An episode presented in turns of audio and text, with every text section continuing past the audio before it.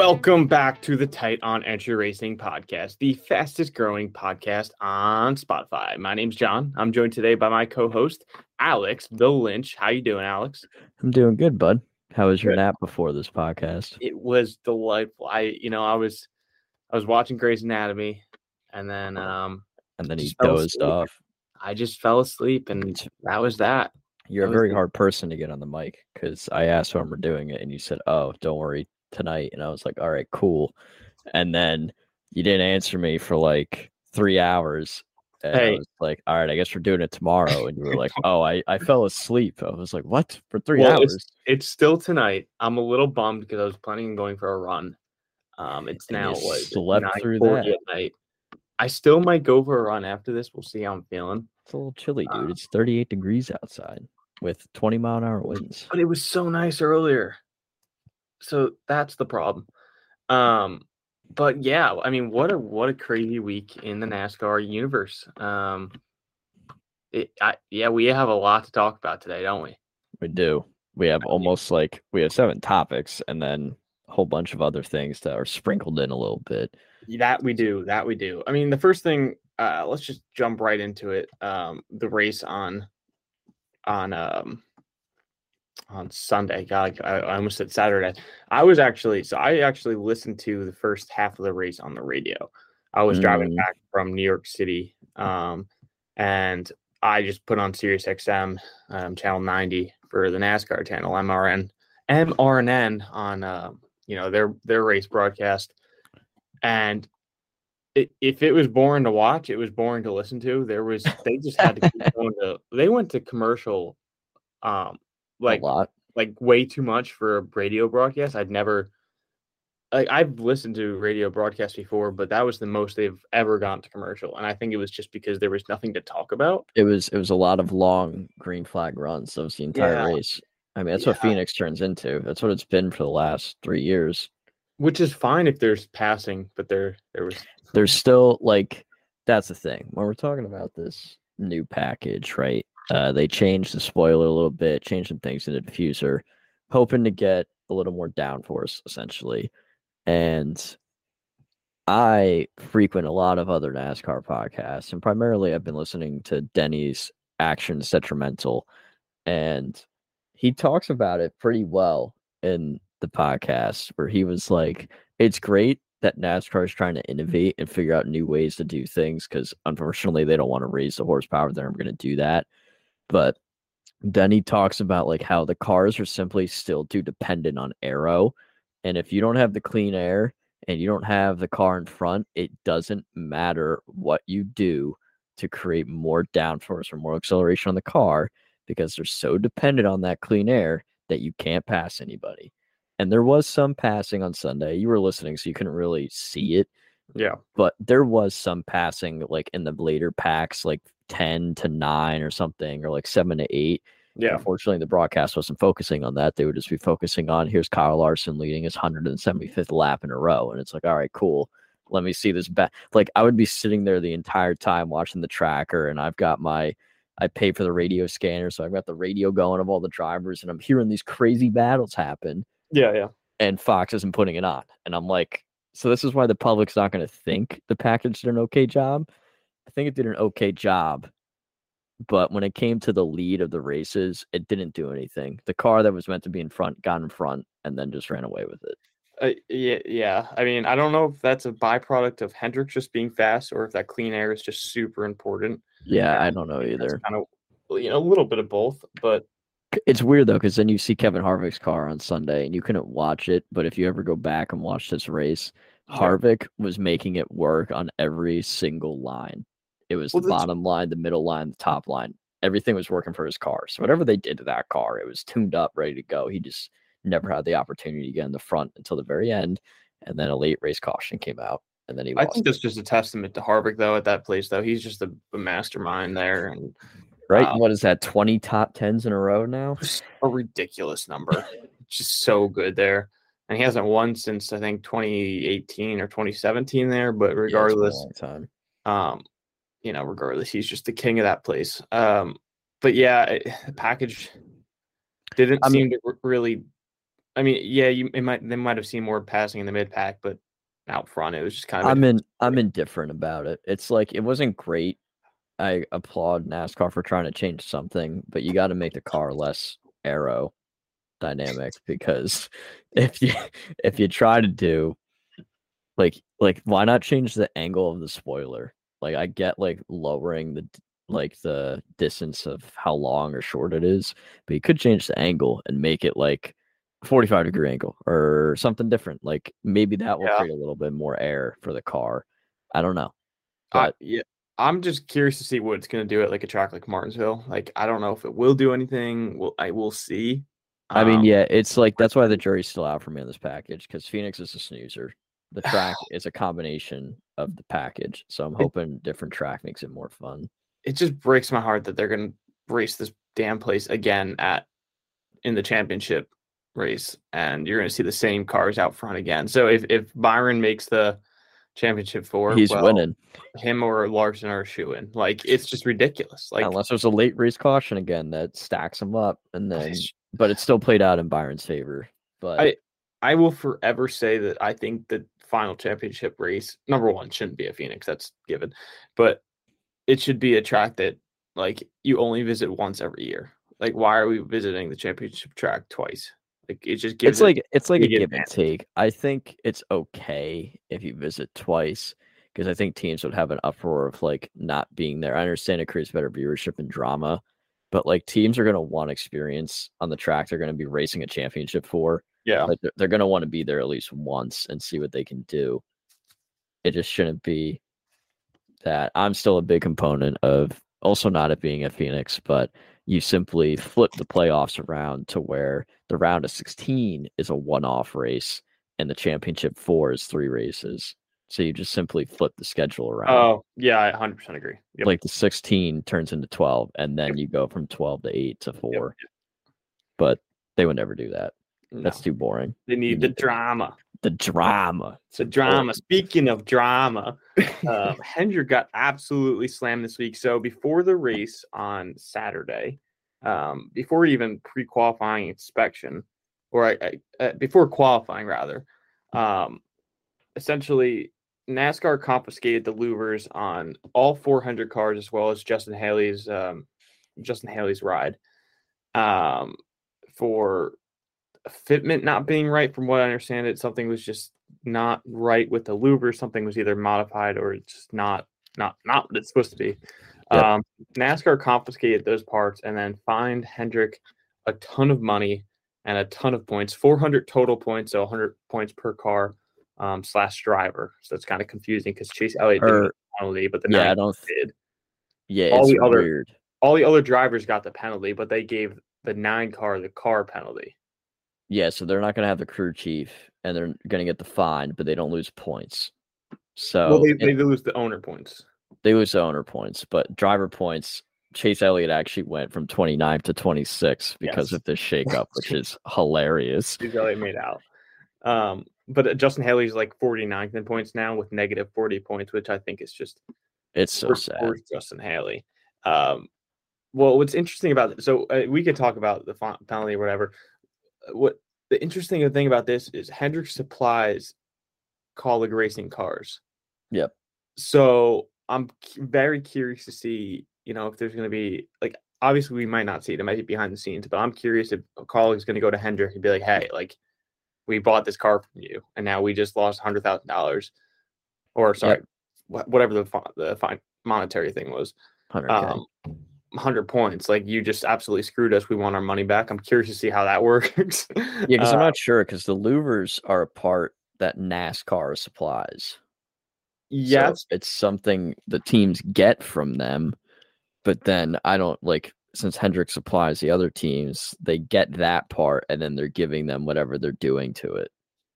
yes. So it's they can obviously argue with them and be like, What the hell did you do to me? like, why did you do this to me? So, oh, I just I'm curious to hear your point of view on this. Like, what do what do you think of the penalties? Are they fair? Um, just just have at it. Let's, Yeah, let's- because I'm the Hendrick fanboy, so I have to go first. yeah, um. One, first point, March 12th, to March 15th, the highlight of my Bowman fan career to see him at the top of the points, only for it to be shattered because his team was modifying parts. And Oh. now he doesn't get his crew chief that's finally helped him out to get four top tens in a row, with two of them or one of them being top fives in that mix. And now he loses his crew chief for four races. So I'm curious to see what the crew chiefs are going to be um, for that. But with this penalty, it's tough. I'm bittersweet because it sucks that it happens to the team I like the most, happens to my driver.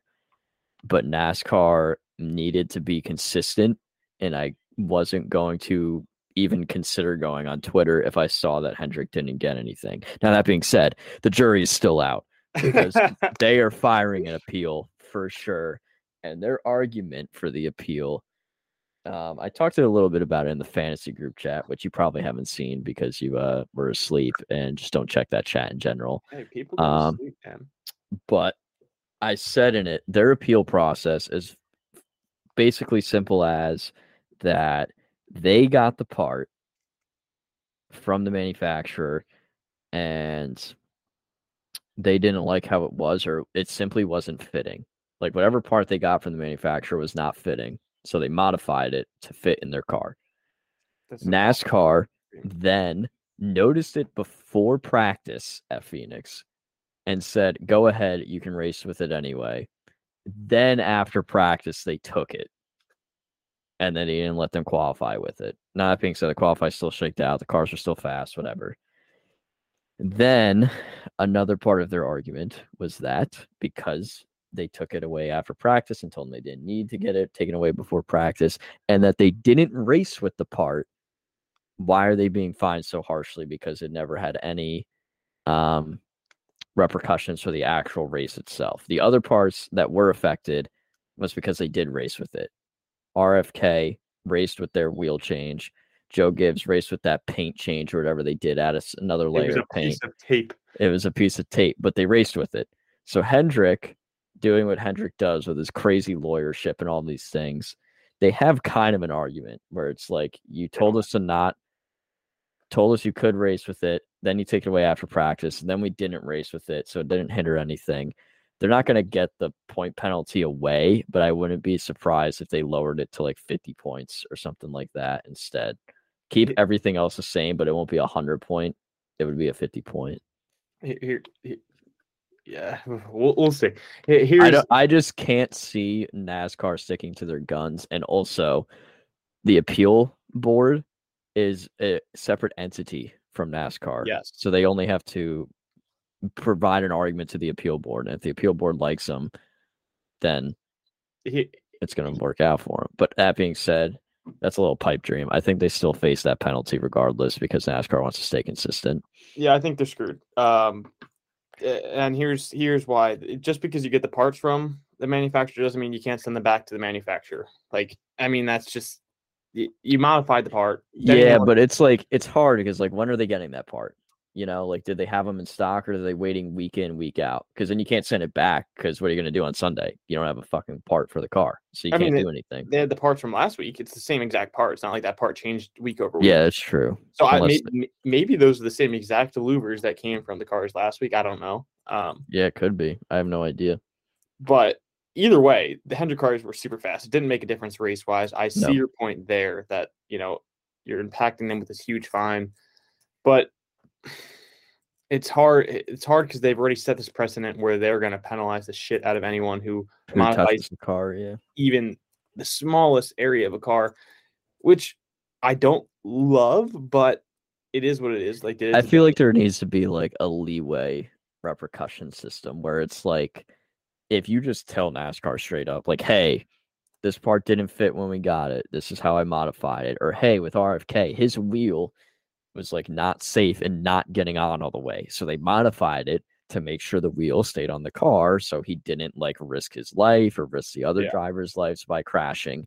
And NASCAR penalizes both teams for being like, well, you modified it so the car could actually work. Like, why Yeah. are you doing that? There should be a leeway system of like, all right, I see why you did that. We should take that and put it in our research so that every car can do it.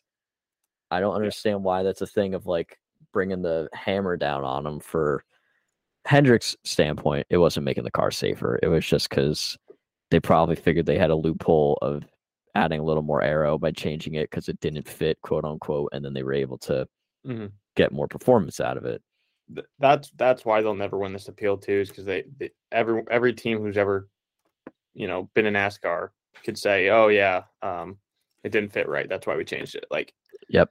And that, and that that's not going to work. that's yeah, that's why it's just not going to be able to police itself. Um, and I, I so now you have to make it with Bowman and Larson. And honestly, for that matter, Byron. I know Byron's in it, but he lost all his playoff points. All three of those drivers now are pretty much like a square you zero. gotta you gotta win races.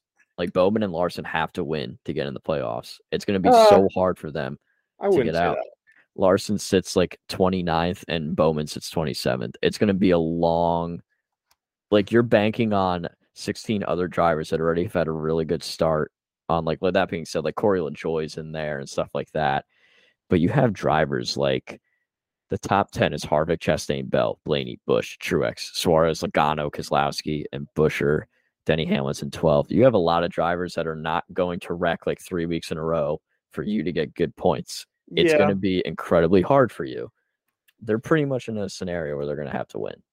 I don't think they're in a must-win seat yet. I think they're getting close to it. It's going to be tough. But- yeah. if they have a couple more bad weeks, I think they're just it's early enough in the season where they're going to be okay. If if we were, you know, a couple more races in, I'd be like, okay, yeah, they're that's a lot of points to make up. But unless we see 16 winners this year, which we're not, I don't think they're quite in that position yet. Now that could- that could change. It just depends on who wins and who doesn't. But that's just Yep. my take. I would have to look at the math more, you know, analytically. But That we would. But, uh, you know, enough with a Hendrick penalty. There's another Yes. penalty we have to talk about oh god, for your boy since you made me go first for my fandom. don't So even get. It's now it's now your turn. Mr. Denny Hamlin, for the listeners, was fined 25 driver points and a $50,000 fine. Am I correct on the 50K? Yes, that is correct. fifty I know more thousand about this. dollar fine because he in his podcast said that he didn't say he wrecked him on purpose, but he did say, you know, I'm taking him with me because I couldn't get my car to stick. So he took him with him. Uh, he took Ross Chastain with him in the final restart of the race. And NASCAR listened to it, realized that, you know, it's kind of an admission, and they then fined him these points and money fine. So, Mr. John, what is your stance on this Um, Denny Hamlin penalty? You- We're gonna we're gonna argue about this, and I think I just got a shot in my eye, which I'm a little concerned about. Um, Well, so bear with me. argument. Um, uh, it's it. This is this is so stupid, and you think, oh yeah, penalty. Is, what? No, this is so. It's uh, I, I It's I, it's a thing oh. like keep your mouth shut. That's no, it. it- it's not. That's not what this is about. This is about NASCAR has set a stupid precedent where run where drivers can't express, you know, what actually happened on track. We can't talk about it. God forbid we talk about it. We're going to get a penalty. He- it- here's what happened on track. Denny Hamlin was in a situation late late restart had two tires the last car on two tires he had cars a ton of cars with four tires behind him him and Ch- Chastain were side by side um, Denny completely missed the corner. I don't know how he missed it, but he missed the corner. At that point in missing the corner, knowing he was going to go back, he essentially decided, you know what, if I'm going to go back, so is Chastain. He he doored Chastain. They both got into the wall. Chastain actually came out in front of him. Here's where my, I have my biggest issue, and I'll tell you, I'll tell you, it's right here. Going down the backstretch, then Chastain brake checked Denny Hamlin. Right? The the Yeah. it, there's no the video shows it. If you look at his um, I don't even know what they're called. Uh, uh, you know the data in in car data, it will show he hit the brakes on the backstretch, or if not, completely let off the gas. They get into each other again. They tangle. Denny just moves them up the track and in, in turns three and four. Um, and you know off they go. They finish 23rd and 24th.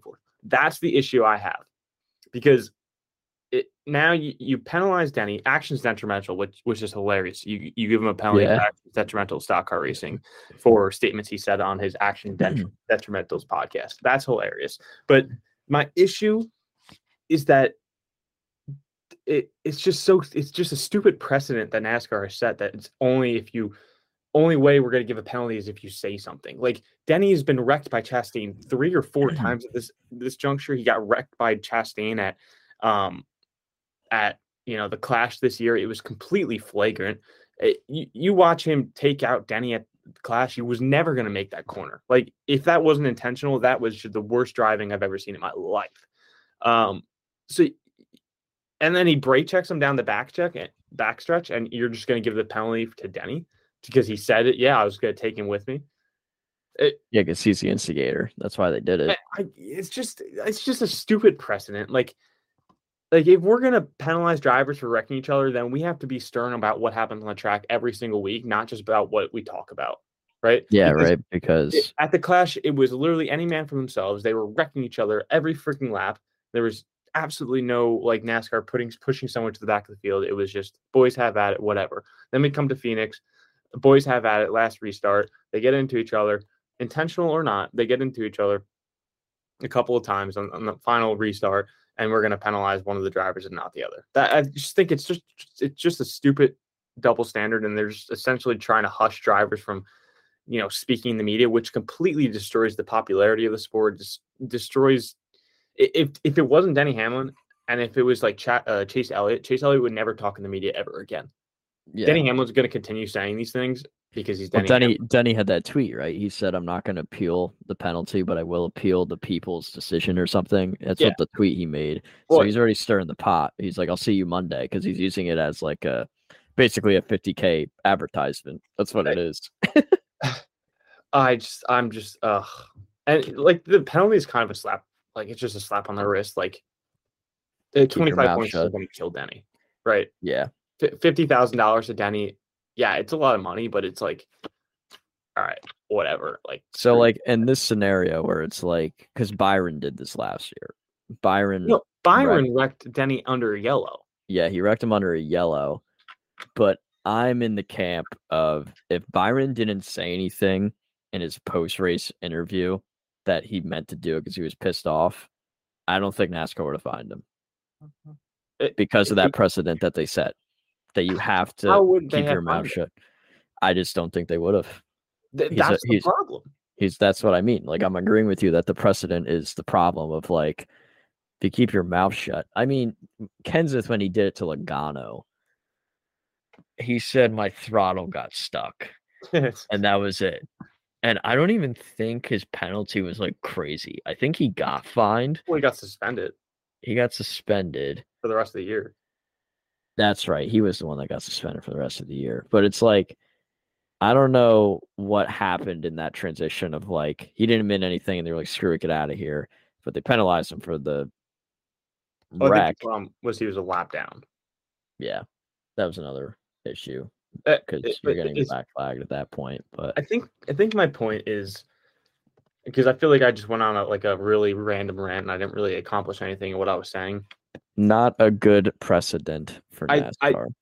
I- It's that's the thing. It's just like we need to pick a side. We need to decide what we're going to do instead of NASCAR leaving these ticky tack judgment calls. That, that's all this is. It's another judgment call. It's another uh, time NASCAR is just like, you know what? We decided we're going to penalize Danny Hamlin for the things he said. Actions detrimental to stock car racing. And that's why I also took that stance of like keep your mouth shut because I knew NASCAR would do something because I've seen this precedent before of like they don't do anything unless the driver admits guilt. So don't say anything. That's why I'm like, don't feel that bad that something happened to him because he knows that because he's been in the sport for long enough and he knows. But he's Denny Hamlin. He's not going to keep his mouth shut. So I I don't feel bad Thank God. the fine because that's who he is. uh, here here's where my next my next qualm is is Denny wrecking Chastain. He didn't wreck him. He just put him in the wall. Denny putting Chastain in the wall was not nearly as flagrant as like 90% of the, you know, incidental contacts we've seen over the past year. Like it literally, if you just watched the video, you would have been like, Yeah, all right, Denny just got loose underneath him, or Yeah, that's it.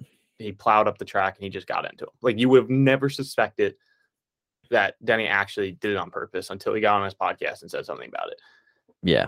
And like you just look at the most recent year where Bubba took out Larson. I forget what track it was at, but Bubba just put it in the throttle and took him out at the front stretch.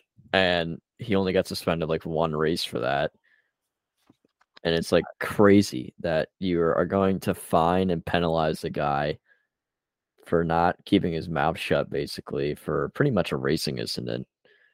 And everybody else gets penalized for doing nothing. So, like I don't even upsetting. care about the penalty that much. Like it's what it is. Like as a Yeah. as a fan of the sport, I'm just I'm I'm more annoyed about the precedent that NASCAR is setting. Like I like the 25 points, like I said, means absolutely nothing to Denny. Like he's gonna win regardless, and if he doesn't win, 25 points not gonna make the difference between him. I hope does not make the difference between him making the playoffs or not. 50k penalty is just kind of BS. Like whatever. Like Denny can afford that, but like still a lot of money. Like no one wants to pay that much yeah, Uh, but he- he's fine. but he's fine. So I don't know. I could talk about this all day, but I'm I'm curious to see whether or not this has built more popularity for Denny or not. we'll Like, find out, right? I'm sure he'll release like podcast views and what happens on his Twitter and all those things. yeah, I'm just I I've seen a lot more fans saying like, oh, like like I'm enjoying what Denny's putting out and stuff like that. So I I I- almost feel like Denny's turning into like the veteran of the field. And He He's is. starting to get some love in that aspect just because he's the old guy. Like people used to hate Harvick, right? And now he's yeah, the they did, guy. and now everybody likes him because he's the old guy. Yeah, and I mean, we've seen the same thing happen. We saw the same thing happen with Kurt Busch. Like people used to hate him, and now he like he became the old guy, and people start to like him again. Tony Yep. Stewart, same idea. Jeff Gordon, same thing. yeah. So I- now it's uh Denny's turn. Yeah, I, that's it. Almost seems like it's turning that way. Now, another interesting thing Denny Hamlin said on his podcast because you've got me talking about Denny Hamlin now. Um, they were they were talking about Harvick and how good he was at Phoenix, and he said, um, "If I'm racing that good when I'm his age, like I'm not hanging him up. Like I'm gonna keep going." So it, it I think it just keeps confirming the idea that Denny Hamlin is not going away anytime soon unless his performance drops off. which is you know the opposite of what I what you said last week or two weeks ago. You said he was only got like two or three years, and I was like, nah, dude, he's got like six. I'll stick by the two or three years because I think it's just so hard to have continued success for that long. But I could also see him racing till he's like 45 or sorry, 47, 48. Yeah, I Uh, think that's his sweet spot number. So we'll see. We will see. I think I think Dennis Hamlin still has at least uh, another 15 wins ahead of him. Fifteen. Okay. That might be ambitious, but we'll see. if, if I mean if he's only doing three years, like you said, that's five a year. Hey, years. That's right. But he could pop off. He could have another eight, nine win season. Uh, So- yeah, yeah, to make that outlier a little bit easier for him. So hopefully that works out. Um, we kind of talked about this next topic a little bit already with the points shakeup and Hendrick cars needing to win. I kind of said my piece on Bowman and Larson needing to win. Um, Harvick is your new point leader though, so very nice for Kevin Harvick to be doing this so early. I've actually used him three times in fantasy already, and I'm like, I need to cool it because after these four races, I'm like, all right, he's showing me what he can do in his final year um, with that. So the point shakeup, it's very crazy. Whole bunch of shaking around. Hendrick cars are pretty much not even existent in the top 25 anymore. So they're gonna have some work to do. We got Harvick as our new leader, which is exciting for Mr. Happy to be up there. And then Chastain is rounding out second. So from our over and under reactions from the last couple of weeks, we said Chastain is here to stay, or at least I think I did. I don't remember what I said. I think I said under reaction actually because I wanted to be different or something like that. I don't remember. I have to go back and listen. But- we can really start like writing these down so we remember Yeah, what each says. But Trackhouse showing that they belong to stay. Um, so that's pretty much the point shake up. A couple more things with uh, our topics here. They did announce, I know we're not there yet because Atlanta's next week, but they did announce some COTA drivers, which is very exciting. Jimmie Johnson's coming back to Ah, do a yes. road course, which is shocking to me because Jimmy Johnson was not a great road course racer. So I'm wondering why he wants to like select road courses to come back. the and- IndyCar experience now, baby. yeah, where he was running like 24th on average. Hey, we'll see. It's We'll it's see. weird. He says he's got two wins, I think, on a road course. That's it in his whole NASCAR career. I think I think it's for a couple of reasons. I think he wants to see what the this car is going to feel like on a um on a road course because he hasn't raced this car on a road course. And I That's know he mentioned interest in running Chicago. So Oh, I'm okay. curious if this is like, all right, let's see if that's a, actually a good idea or not. You know what I mean? Let's let's Yeah. run a quick test here. If I'm if I'm good, then we'll do it. If not, then you know I'll save That's my fair. race for something else somewhere else. Um, but regardless, very excited to see what he can do in one of these next gen cars with and then we have new road two- experience. And then we have two other drivers. Kimi's coming back and the Kimi 91 Trackhouse, which is very fun. I was kind of hoping Trackhouse would have like more veterans in that seat, like they advertised, but it's still cool to see Kimi come back. I think he's going to be a pretty decent threat with no cautions for stages anymore at road courses. So Uh, that will really shake out like strategy if there's not many cautions because then he could just keep getting off at different pit cycles everybody and end up being in the front and he's got Ah. the experience with these kind of things so i don't know but and then you also have uh, what's his name taking over the nine taylor so taylor will be in there as oh, well is it Jordan Taylor in there? yeah jordan taylor is driving the nine at road I didn't courses know that. yeah so jordan taylor will be in the nine not josh berry Wow. Okay, so Jordan- couple thoughts here. Here. Couple Really cool to see. Jordan Taylor in stock car again. It Uh, is. number one. Number two, Kimi Räikkönen. I think if this was last year, he would have a much better shot at winning. But I think that now that these uh yeah figured out this car a little bit, I think it's going to be a little bit of a different story. It I just it's not like it's not like it was back in the day where a road course ringer could just get in the car and win. I think Yeah. these guys are so good now, like the the Tyler Reddicks of the world, the the you know the Kyle Larson of the world, the Chase Elliott's of the world. They're so good at these places now. Yeah, but we don't have Chase. Difficult. It's like but with no chase and like really when I look at the field, it's like like the same five drivers you like always use at a road course. It was like Reddick, the Dinger, Chase Elliott. You could use Larson. Um I'm trying to think of who else. Kind of trackhouse guys, and Bowman's been sneaky good at road courses as well, and so is Denny and some of the Fords like Blaney or Briscoe or Cindric and things like that. So when you lose a driver like Chase Elliott, it kind of really thins out. Like I know I just rattled off a whole bunch of names, but like you replace a Chase Elliott with Taylor, who hasn't driven a cup car in forever, and you got the whole field that's ready to be used on these road courses on the cup level. And now it's like, uh oh, who the hell do we play in fantasy? Who do we watch out for? So it's cool to see these drivers get introduced and be I ready to Jordan- race there.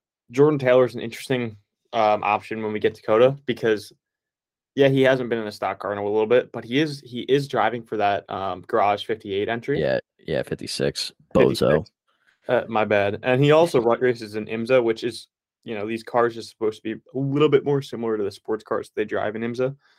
Um, obviously they're not that close yet, but. Yeah, he'll be interesting. He'll be an He interesting. will. character. You The got me thinking on the Garage 56 now, though. I saw a lot of people complaining on Twitter about Hendrick running that car, and Yeah. they're like complaining, like Byron and Larson. That's why they're up front because they they have all this information, Uh, and I'm like, they made it public. Yeah, I was about to say that project. I see what their point is, um, but I don't think they have any validity. Um, the one driver you forgot though is Jenson Button. Oh, button! I forgot. Will be racing in the number 15 car. That sucks for him, but maybe maybe they'll bring their A plus product. oh, He'll get he'll get a top 15 for the first time in that team's history on a Maybe. road course. maybe maybe they'll surprise us all and, and light up the circuit. well, Stuart Haas is helping out that car, so Yes. it could be okay. That's true. But also, Stewart-Haas has been oh my god, dude, it's been so so They're- sad. They're a Russian all oligarch. Oligarchy. I gotta oligarchy. I gotta It's view the full standings again real quick. It's Kevin Harvick in first for Stuart Haas, and then it's Chase Briscoe in twenty first, Aric Almirola in twenty second, and Ryan Preece in twenty fourth. Dude, that just that just is a testament to how much Kevin Harvick has carried that franchise. They are so screwed when he's gone next year. They are so. I don't know what they're gonna do. They Hey, at least the next at least their next three cars are all in a row 21 22 23 um but they are 90 points over 90 points behind harvick It's not good, dude. Um, not good at all. yeah that's rough that is rough um but we'll see what happens with them but um topic five but I, I didn't see this one you had to kind of enlighten me I oh, I, I skipped over it. I didn't even realize. Yeah. Uh, Bristol Fair Board, for the people that don't know, uh, Fairgrounds is being voted on to be renovated and bring the Cup Series back to Fairgrounds in um, Nashville, right there in Nashville, too. Yes. So to bring them back to Nashville and renovate the fairgrounds. So the Bristol Fair Board is the team that is in charge of Bristol Motorsports Speedway or whatever, and they're in charge of helping out the fairgrounds renovation. So they would like to do it, and their board essentially is the ones that like vote on like, all right, are we going to do it or not? And the board passed it with a three to two vote to agree to start renovating the fairgrounds. Now, that's only step one. There is a metro board, they call it, that goes to more like the town or something like that, or the city of Nashville, and then they have to vote on if they will do it or not. Well, they'd But it's- time to vote now. It's one hurdle they jumped over. It's good that they did that because I would love to see the fairgrounds come back. I think that would be a really fun track for the cup to be at and renovate it and make it really fun and have another track to go to. So I hope it gets through, but that's pretty much what happened was the board passed it. They're getting into the agreement stages of how they're going to renovate it and how they're going to get the funding and start bulldozing a bunch of shit to uh, build a track. Do you have any idea on the timeline on this? I do not. I would assume not till like 2025. I would assume they would take all of 2024 building it Yeah. if it gets passed. I think they're I know their timeline is trying to get it passed this year and then they would start building. Interesting. In- interesting. I'm just kidding. Yeah, I was thinking. My immediate thought was okay with Fontana going under construction. I was curious to see if that would work out, um, but obviously, probably not. Nope. Um, but it mi- it might make for a really interesting 2025 season. That's for sure. It will. Hopefully, if it's ready by then.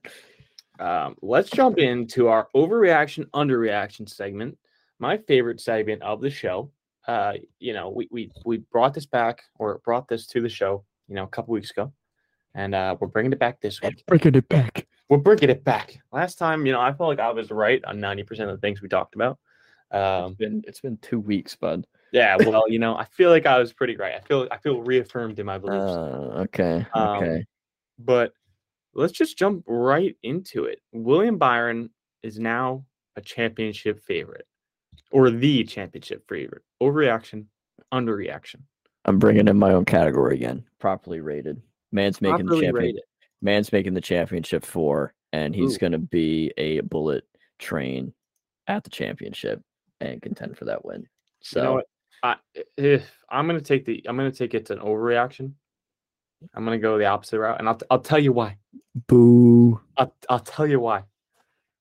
It's only been four weeks. It's I Yeah. think it's too early to jump on the William Byron, you know, train. You know, he was pretty good last year, the first half of the year, and then he fell off like a rock in the second half of the year. That I'm not saying that trend is going to continue, but I just can't put that much faith in, in William Byron quite yet. He has the speed, but so does Kyle Larson. I think Kyle Larson is the championship favorite at this juncture. he, he's got the speed. So good. He hasn't gotten the wins, but he's been screwed by a couple late race restarts in a row. So I don't know. You tell me, Uh, or we will see. Rather, we will see. what 48, happens. 48 championship winner. Oh God, no! He's a hack. He's such a hack. That was the dumbest signing of all time. He'll he'll back into a, a He'll win. back into a championship. He'll back into the four top tens he's got. But anyway, well, where's he in the points now? Yeah, because his team his team fucked him. That's why. Now why. he's in danger of missing the playoffs. From your Any anywho, Hendrick will break the wins record for our next over or under reaction. Hendrick will break the wins record in 2023. For a little background, Joe Gibbs Racing had 19 and Hendrick had 18 in 2020.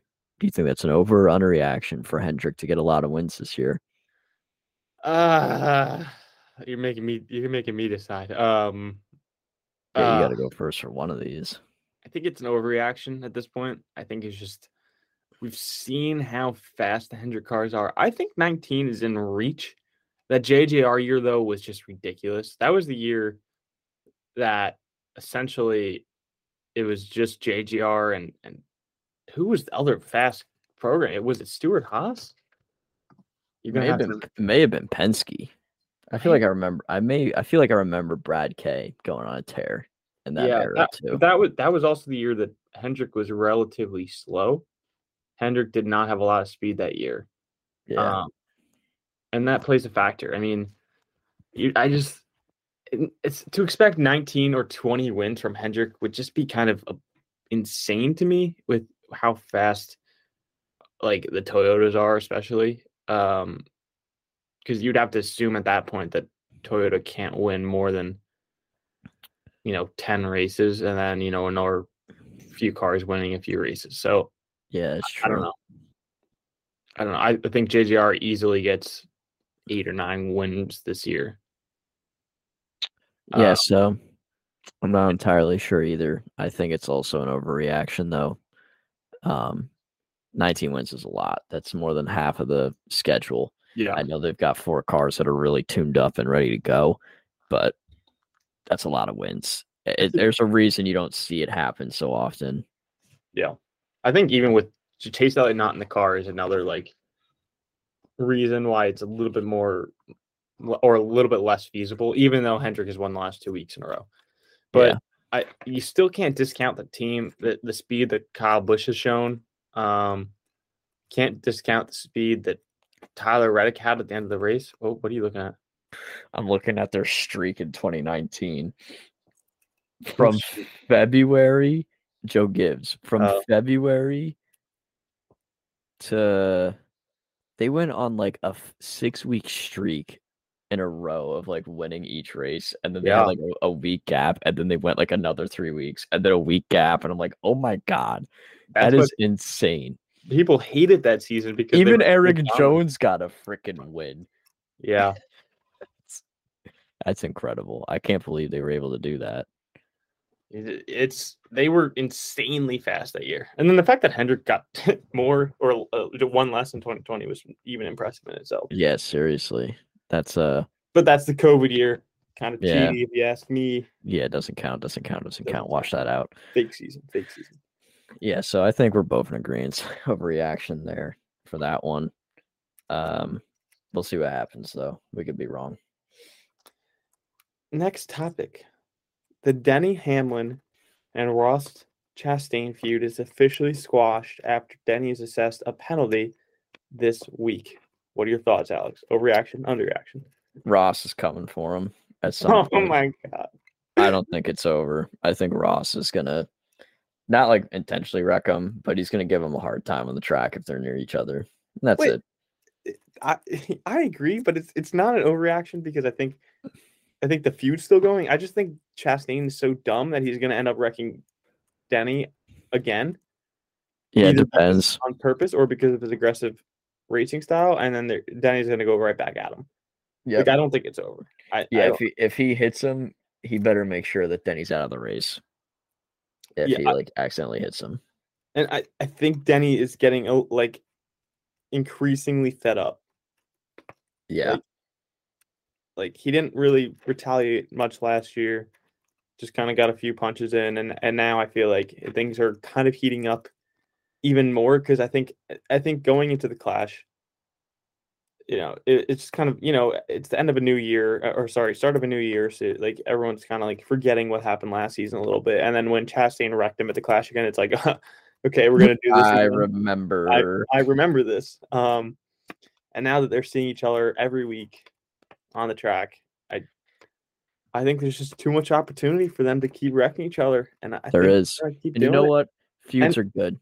Feuds are good. That's what we need, and that's why I'm pissed that NASCAR assessed the penalty this week because this is the rivalry that we need. Like, It's not gonna. It's not gonna stop Denny. He's gonna keep doing it. No, eh, I hope not. But who knows?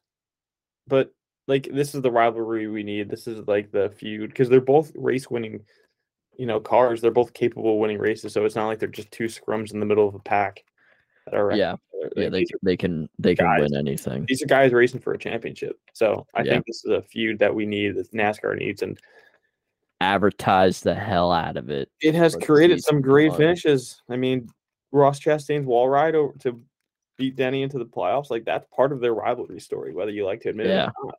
That Like- was yeah, like him doing that last year is incredible, and it just feels like even more. Yeah. So I I don't I think there's still it's not bad blood. They're just competitor blood. You know, like they don't hate each other. Denny and Yeah, Ross like I will don't think they like the- each other. they don't like each other, but they'll talk to each other off the track and stuff and figure it out. Yeah. It's like that's what it is. It's kind of that mentality of like Dale Senior of like I'll wreck the crap out of you in a race, but then I'll buy you a beer afterwards kind of mentality. Like I think I'm I'm just doing my job, bro. And then if you want to squash it out like men, we'll squash it out, and that's it. I don't even know if it's like necessarily doing their job. I just think as competitors, we are so like I, I just like think back to my like competitive career as you know running, and I remember like well, it's not even like it was that far long ago, but like off off the metaphorical track, like I guess well like the 400 meter oval. I would talk with guys like I would cool down with like guys I would race against. I would you know talk to them after the race, but like before the race, don't talk to me. In the race, I'm gonna throw elbows. You know what I mean? Yeah, I'm gonna exactly. cut you off. Like I'm gonna do what I, I gotta do to beat you. But like after the race, yeah, let's go cool down together. Let's talk about it. Like I don't, we can hash it out. But in the moment, like you're you're a competitor. Like and and if you don't like someone and, and you want to race them harder, like you're gonna race them harder. So Exactly. So it's good for the sport. it's it's so good for the sport. It's all we need. Speaking of non-competitors, Stewart-Haas, Uh, they ran into some legality troubles this week. I don't know. If you, I don't know if you heard. I heard. Not, not Tony Stewart, Uh, but Mr. Gene Haas was accused of Russian arms dealing. So this brings us into our next over an underreaction of Haas will have to pull out a NASCAR because he will go to jail because he was oh. dealing some dealing some weaponry to the dirty Russians. And Tony will need to find a new partner. This is an overreaction for me. No, you're over. because like like let like let's be real it's like whatever it was like someone did the math it was like 0.8% of their spending from the company like went to that stuff. Now i'm not trying to discredit it it's like probably still bad that you're like letting your company deal weapons to another country um but you know it's not like they had like a whole office set up for it still bad I don't think Tony's going to need to find a new partner. I do like the dream of Harvick being his partner, and it's Stewart Harvick Racing instead of Stewart Ooh. Haas. but- Um, I think it's an overreaction. Nothing will happen to Mr. Gene. here's where I disagree with you. NASCAR is a very Americanized sport, and the It's true. fans, the, The fans, second we hear the dirty commies coming in, fans don't like Russia. They don't. They don't like the Russian people. They don't That's like the. Russian government. or do they? No, what? No. You know, we, we had a four years of a presidency where a guy was like best friends with Putin, no. and that kind of changed Listen. some opinions. I don't know. Maybe I'm just reading the political sphere all wrong, but I think you're definitely more right, but I, I think there's some that could turn the tide. uh here's the problem is though, I think the sponsors are gonna be a little bit like scared of this. Yeah, sponsors aren't going to do Like, shit. Like they're Busch gonna- is not coming back to. Going to Kyle Busch. This might absolutely kill any I like possibility that Busch comes back to Stewart-Haas. Because Busch is like an American beer. Like it's Yeah. the patriotic beer, and now it's gonna be Who knows? Oh. Maybe this could spiral them down to losing sponsors and they got to go to a three car team instead I'm telling you, they're going to a three car team, and eh, I've heard like numerous other media media personalities in sports say no, they, they can't contractually afford like contractually they're obligated to have four cars, but Oh, are they really? I, I don't know. sucks. Potentially, there's no there's no certainty on that. Um, but Yeah, I mean, contracts can be voided and stuff. Like, Yeah, it- Tyler, Tyler Reddick had a contract to stay with the eight car, and then they were like, yeah, just get out of here, and then got rid of his contract. So, so, we'll see. But I think Haas is in serious trouble. Like, like, like, yeah, he has a lot of money, but look at how that program runs in at Formula One. Like, they're the worst team in Formula One, and and, now obviously Formula One costs a lot more money. But like, I mean, if you can't run well in Formula One, and you can't run well in NASCAR, then why are you throwing all this money at yeah, why, what are you doing? And now Um, you're and now you're trying to earn recoup some of that money by dealing to the dirty commies. and he's a businessman. He's not gonna. I don't think he's gonna keep pouring money into cars and programs that aren't working. He's talked about pulling out of Formula One for years now. Yeah, and Um, Andretti is foaming at the mouth. Yeah, so- news. we'll see what happens ultimately, but I think they're in a little bit of trouble, and I think one of their charters gets bought by twenty three eleven. Oh, I like that. I like that one. You heard it here first. I do like that. eleven buys one of their charters. That's a good theory. Um, Atlanta got a new pit road entry. I didn't see this either. Wow, you're. you're What have you know. What have you been doing? I've been working this week, man. All right, man. so Nice for I guess if there's any viewers like our good host here that doesn't follow any NASCAR related things throughout the week, um, Atlanta changed their pit road entry. It is now on the backstretch at the entry of turn what? three. Yeah. Seriously? I'll I'll try and find the picture for you as I'm This, talking this about is it. new. Um, but yeah, it it, it will be all the way on the backstretch, not like halfway through the backstretch, but um, it will be through like it starts at turn three essentially. So I'm looking it for you now. So our overreaction and underreaction for this is um essentially the new pit road entry will cause many accidents. Is it an overreaction or underreaction to say that? So now that you have the picture up there for yourself, you can see Where it is.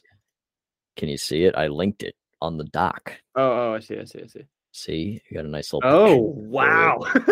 That is literally at the start of turn three. so they have to go pit road speed from that line? Yeah, Oh my god! So- the longest pit road in NASCAR now. it might be. And now pitting is going to be a problem, right? What is your pit strategy going to look like? Knowing that you have to be on pit road for that long, that's detrimental. Here's here's the greater problem. Wow, this is this is crazy. Yeah, if you if you go on pit road during green flag, you're losing at least a lap. Yeah, you're screwed. You might lose two laps at this rate. That's really to be like Like that's a long. This is like the this is the entry of the turn. That's a long turn. like the only way I think about this pit road is eh, the leader is screwed because everybody behind the leader can just be like, you know oh what? Oh my god, you're right. They don't even have to slow down. Until the can just be-. Yeah, and they can also just be like, no, we're gonna pit now, and then leader's left alone. And if the entire pack follows everybody else that was in second and third, the leader gets hung out to dry. And I Oh think that's a. I think that's a very bold strategy. So- I actually okay. I really like this. I'm I'm telling you why I like this. It change it it mixes things up. It adds something new. I like I like this change. Although I I'm gonna say it's it's not an overreaction that there are going to be a lot of wrecks here. For one reason, they're going to Okay. come screaming off this backstretch. They are pack racing because it's the new Atlanta, right? Yep. And they're going to have to come to a like I just uh, they're going to have to practice. I don't I don't even know what pit road speed is there, It- I think it's like 55. But but like I don't they're going to know. It's it's also like I don't know. I actually have the underreaction because they're professional drivers, and I think they'll figure it out. But it I think there's going to be one big wreck here. Yeah, there might be. It's just crazy. I'm trying to find the reasoning why they did it, but I can't find it. So Yeah, I I don't know why they changed it, but kind of crazy. Although, you know, maybe not because okay, here's what's going to happen. I'm going to draw myself a map. I can't draw you a map because you can't see it. But they're going to come off the backstretch, right? And they're Mhm, immediately mhm. going to drop to the apron. Yep. Right off of turn 2. Yep. People who are pitting unless they're going to make it like a late change just to screw with whoever's in front of them. I think for the most part they're going to fall in line on the early part Yeah, of the it's gonna be it's gonna be two things. and be like, racing down the backstretch. Yeah. It's either going to be the leader gets screwed because they decide to make that decision later, or the leader controls when the pack goes to pit road. Because once This the leaders, once the leaders, like once the people see the leaders go, they're going to follow suit. It's I- one or the other. It's I either you screw the leader over or the leader is going to pit and bring everybody in. So my, I'm still under reaction. I don't think there will be that many cautions because of that reason. It's either the leader or don't follow the leader. this is going to be um, very fun. I'm very excited for this. If you haven't seen the picture of it, go look it up. Just search uh, NASCAR Atlanta pit stop. It would be so cool if Spotify let like let you link a timestamp and like a picture pops up and it like brings you to a link to like opening up that picture. But can't do that. Spotify, if you're Spotify listening, Not that advanced. give me some ad revenue for my great idea. Anyway, we got one more final over under reaction here. Ugh. Chase will go. Chase Elliott, Mister Broken Tibula. I forget what he broke.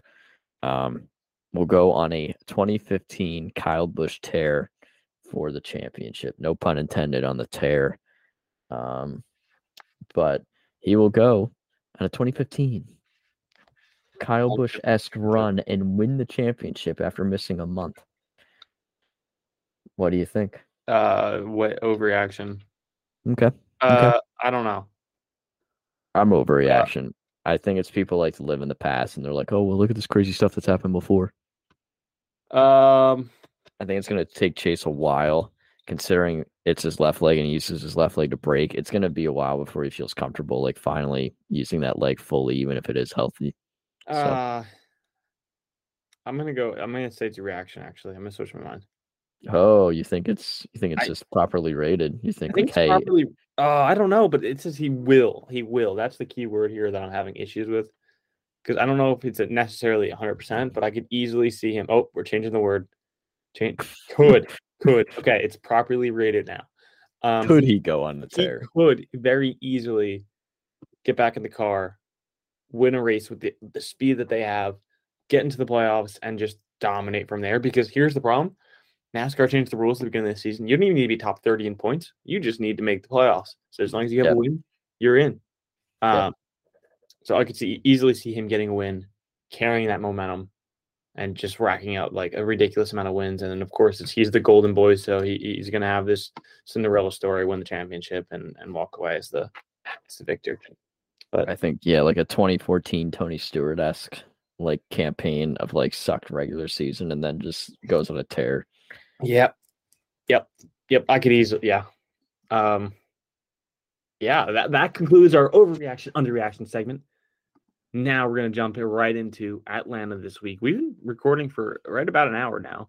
Um, we've got these longer podcasts coming your way. So if you have a lot of long drives at you, well, we've got you. We got you covered. Well, NASCAR pick 'em at Atlanta.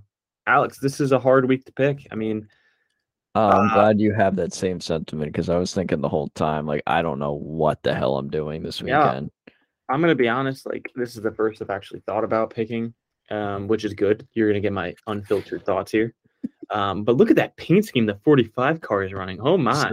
So that's why you've been like deferring to me because you just didn't have any ideas of like who to pick and you're trying to figure out like who to pick because I do my research. no, no, I'm just I, I I haven't really, you know, I'm still thinking about I'm too busy. the 45 car looks immaculate. I love that scheme. Yeah, it does look Um, very good. Um, but honestly, for picking this week, Oh, the 11 car is Oh. rocking that scheme again. the picking this That week 11 is, car looks is- cool. picking this week is hard Yeah. as you fanboy over your paint schemes and Dude, stuff. that 11 car it's the same scheme they ran last week but with the louvers on the back or not the louvers the but whatever the hell they're called and the car like dropped for the high downforce Mhm, is fancy. cool I like that. dude I, I would i would i would buy that car um But yeah, it's like I have a lineup set, but I don't like it at all. so you have a lineup know. set already I always like have a preliminary one of like it helps me organize of like drivers who I think you're can mad be man. in my mindset, and then I kind of go from there after I see. There's not even practice this week; it's only qualifying. why So they do this to us because they're like, well, it's like Daytona and Talladega. We don't do practice there, so you already know how the you already know how the car works on these type of tracks. So you only have to qualify. So anyway, Trackhouse, easy. I think they're actually Ugh. still like the only lock I have because I went back and checked. Oh no, what happened to my racing reference? So I went back and checked um to these two tracks last year and like what happened at when they raced at Atlanta twice. Sorry, I just meant to say when they raced at Atlanta twice. So when they both raced at Atlanta last year, at this race last year in the April or sorry, March race, Chastain got second, and Suarez got fourth. In the spring race of Atlanta, is it spring or is it? Uh, shoot, I don't remember. Anyway, in the second race of that year, they went Ross Chastain second once again, and Daniel Suarez sixth. Trackhouse knows how to race Atlanta, especially in this new car. So they have notched the top ten both times when they were there last year. So who who is your who is your pick to win it? Like, you, are you riding with one of those? Uh, or- it's funny because the two cars that did win were both Hendricks.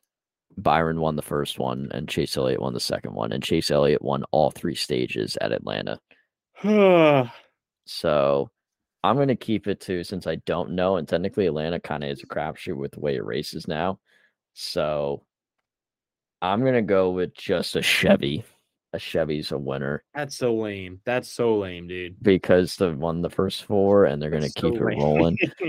Yeah, well, when you look at the top 10, it was Chevy and Fords. So five Chevys, five Fords in the spring. And the top 10 in the first race in March was Chevy, Chevy, Chevy, Chevy, Chevy, Chevy, Chevy. There were seven Chevys in the top 10. They, I don't know. The Chevys have it figured out, dude. They know what they're doing. I think a sleeper is Tyler Reddick. I think he's coming off of a final good week for himself and his last two times he's raced here, he crashed in both. I understand that. But he qualified fifth and qualified fourth in both of them. So I think if he just gets a little bit of luck on his side, he's okay. But other than that, Trackhouse, very good picks. Kind of any of the Toyotas and Fords. I'm looking at like Blaney. I'm looking at like oh, like a Brad Keselowski, maybe. I don't know. It. I, I. When I tell you I don't know who to pick this weekend, I have no clue what to do this weekend. all right. So it's gonna be a little bit of a crapshoot. I'm like trying to also figure out. Like I've used a couple drivers like two or three times already, and I'm like I need to preserve like all of the Hendricks I've kind of used two times. So I'll be honest. I'm having a very hard time. Like I'm. I know I'm like just kind of doing it on the spot. Um. we can just I'm leave it. We can just leave it at that. You know, you got nothing. I- Or you have to at least win. You got to Okay. My winner. My winner. I'll even I'll even give you one. My winner is Suarez. My winner is Keselowski. I like it. I I'm like going the back to. Keselowski. I. I'm just thinking about the Daytona 500. Um, he didn't have a crazy dominant car, but his car was quick. He led 42 laps this um, most recent Daytona 500. Um, so I mean, he, he was out front a lot. His car was decent out front. Um, it's just hard, man. Like you're right. Like it's just like so unpredictable. You have no idea who's going to be leading. But you know, I'll, I'll give you my top three. I'll give you my prediction for the top. Okay, okay, okay, okay. This is going to be crazy if this fits. So you got Keselowski. this. Do not take my advice as betting advice because it will lose you a lot of money. I've lost 25 straight bets. So number one, we got Kez. Number one, I have Keselowski Who's your winning two? the race. Then I have Blaney in second, Okay, two Fords. two Fords. And then I've got to go Chevy. If I don't go Chevy, I'm insane, right? Um, That's what makes the bet good. that is what makes the bet good. I'm going to go Chevy. My Chevy is going to be.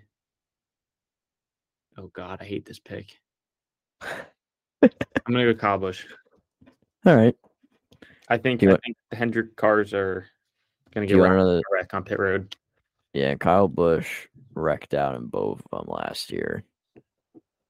Yep. Or s- sorry, he didn't wreck out in the other one. He just got twentieth, which is bad. But He, he wrecked out in the Daytona 500, but yes, he did. But he was running up there. Chevys are bad, man. They're bad. they were until they all wrecked. I mean, Yeah. Chevy still won, but there's only a couple, few Chevys in the top 10 because he- they all wrecked. He had Stenhouse won the race, Daytona 500. Bowman was in fifth. Suarez was in seventh. That was the, that was all. Oh, yeah, that was all the Chevys. Oh, no, sorry. I forgot Allmendinger. Um, and Chastain. Okay, now I'm being stupid. There was five Chevys in the top 10 of the Daytona 500. Anyway, I like those picks. Those are nice. You Thank know, to, to close out, You do have the feature matchup, so I'm going to go through them rapid fire. Ready? Oh, okay. I haven't looked at them. Byron Larson, pick. Uh, uh, uh Byron. Okay. Harvick Reddick. Uh, Harvick. Kez versus Bubba Wallace. Kez. No brainer. And this one, I think this is the most fun one of the week. Stenhouse versus Austin Dillon. Ooh, That's a tough one. That's I'm going good. Austin Dillon. Okay. It's a I went- more of a finesse racetrack in, in terms of restrictor plate tracks. Yeah. I'm going Right Au- now, right now I've got Byron Reddick, Kez, Stenhouse. So we differed on two. You said Harvick and I you said said Harvick. Dillon. That's right. So we're differing so far, but you know how I am with bonus points. I've went on many rants before, and I will spare the listeners on my rants on the bonus points. You I, too much thought into them, dude. I don't put too much thought into them. That's my problem. I put zero thought into them. Oh. I just kind of pick who I think wins, and then that picks, bro. and then I just get shafted because it's a 50-50 flip coin, and I guess I'm not betting tails because tails never fails. But Tails always fails. Um, that's uh, but to it. be fair, I mean, hang on. Sorry. Before we close the podcast, I have made up a ton of points. What a great week.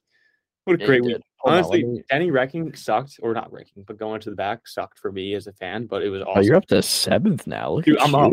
I was in 17th. Do you remember that? Yeah, that was you were literally in last. I was in 10 last. Now I'm, I'm, I'm who's leading? Hunter. Ah, that bastard. but I'm only behind him by 11 points. So I'm on that ass. I'm coming. So right now it's Hunter, Coburn, you, Egg. oh Meg. I was like, who is that? and then Santos. Shout out to Santos. Getting in the top five. Yep. Um, I'm sitting in seventh, only uh 60 points out of the lead. So I'll take that. Of course, It's gonna be fun. So, all right, that'll do it for this episode of the Tight on Entry Racing podcast. Thank you so much for listening. Have a great rest of the week, and we'll catch you early next week after the Atlanta Motor Speedway race. I don't know who the sponsor is, but it doesn't Something. matter. We're not going to give love to other sponsors on this show. Um, Yeah, until they give us money. until they give us the money. Um, thank you so much for listening again. Peace.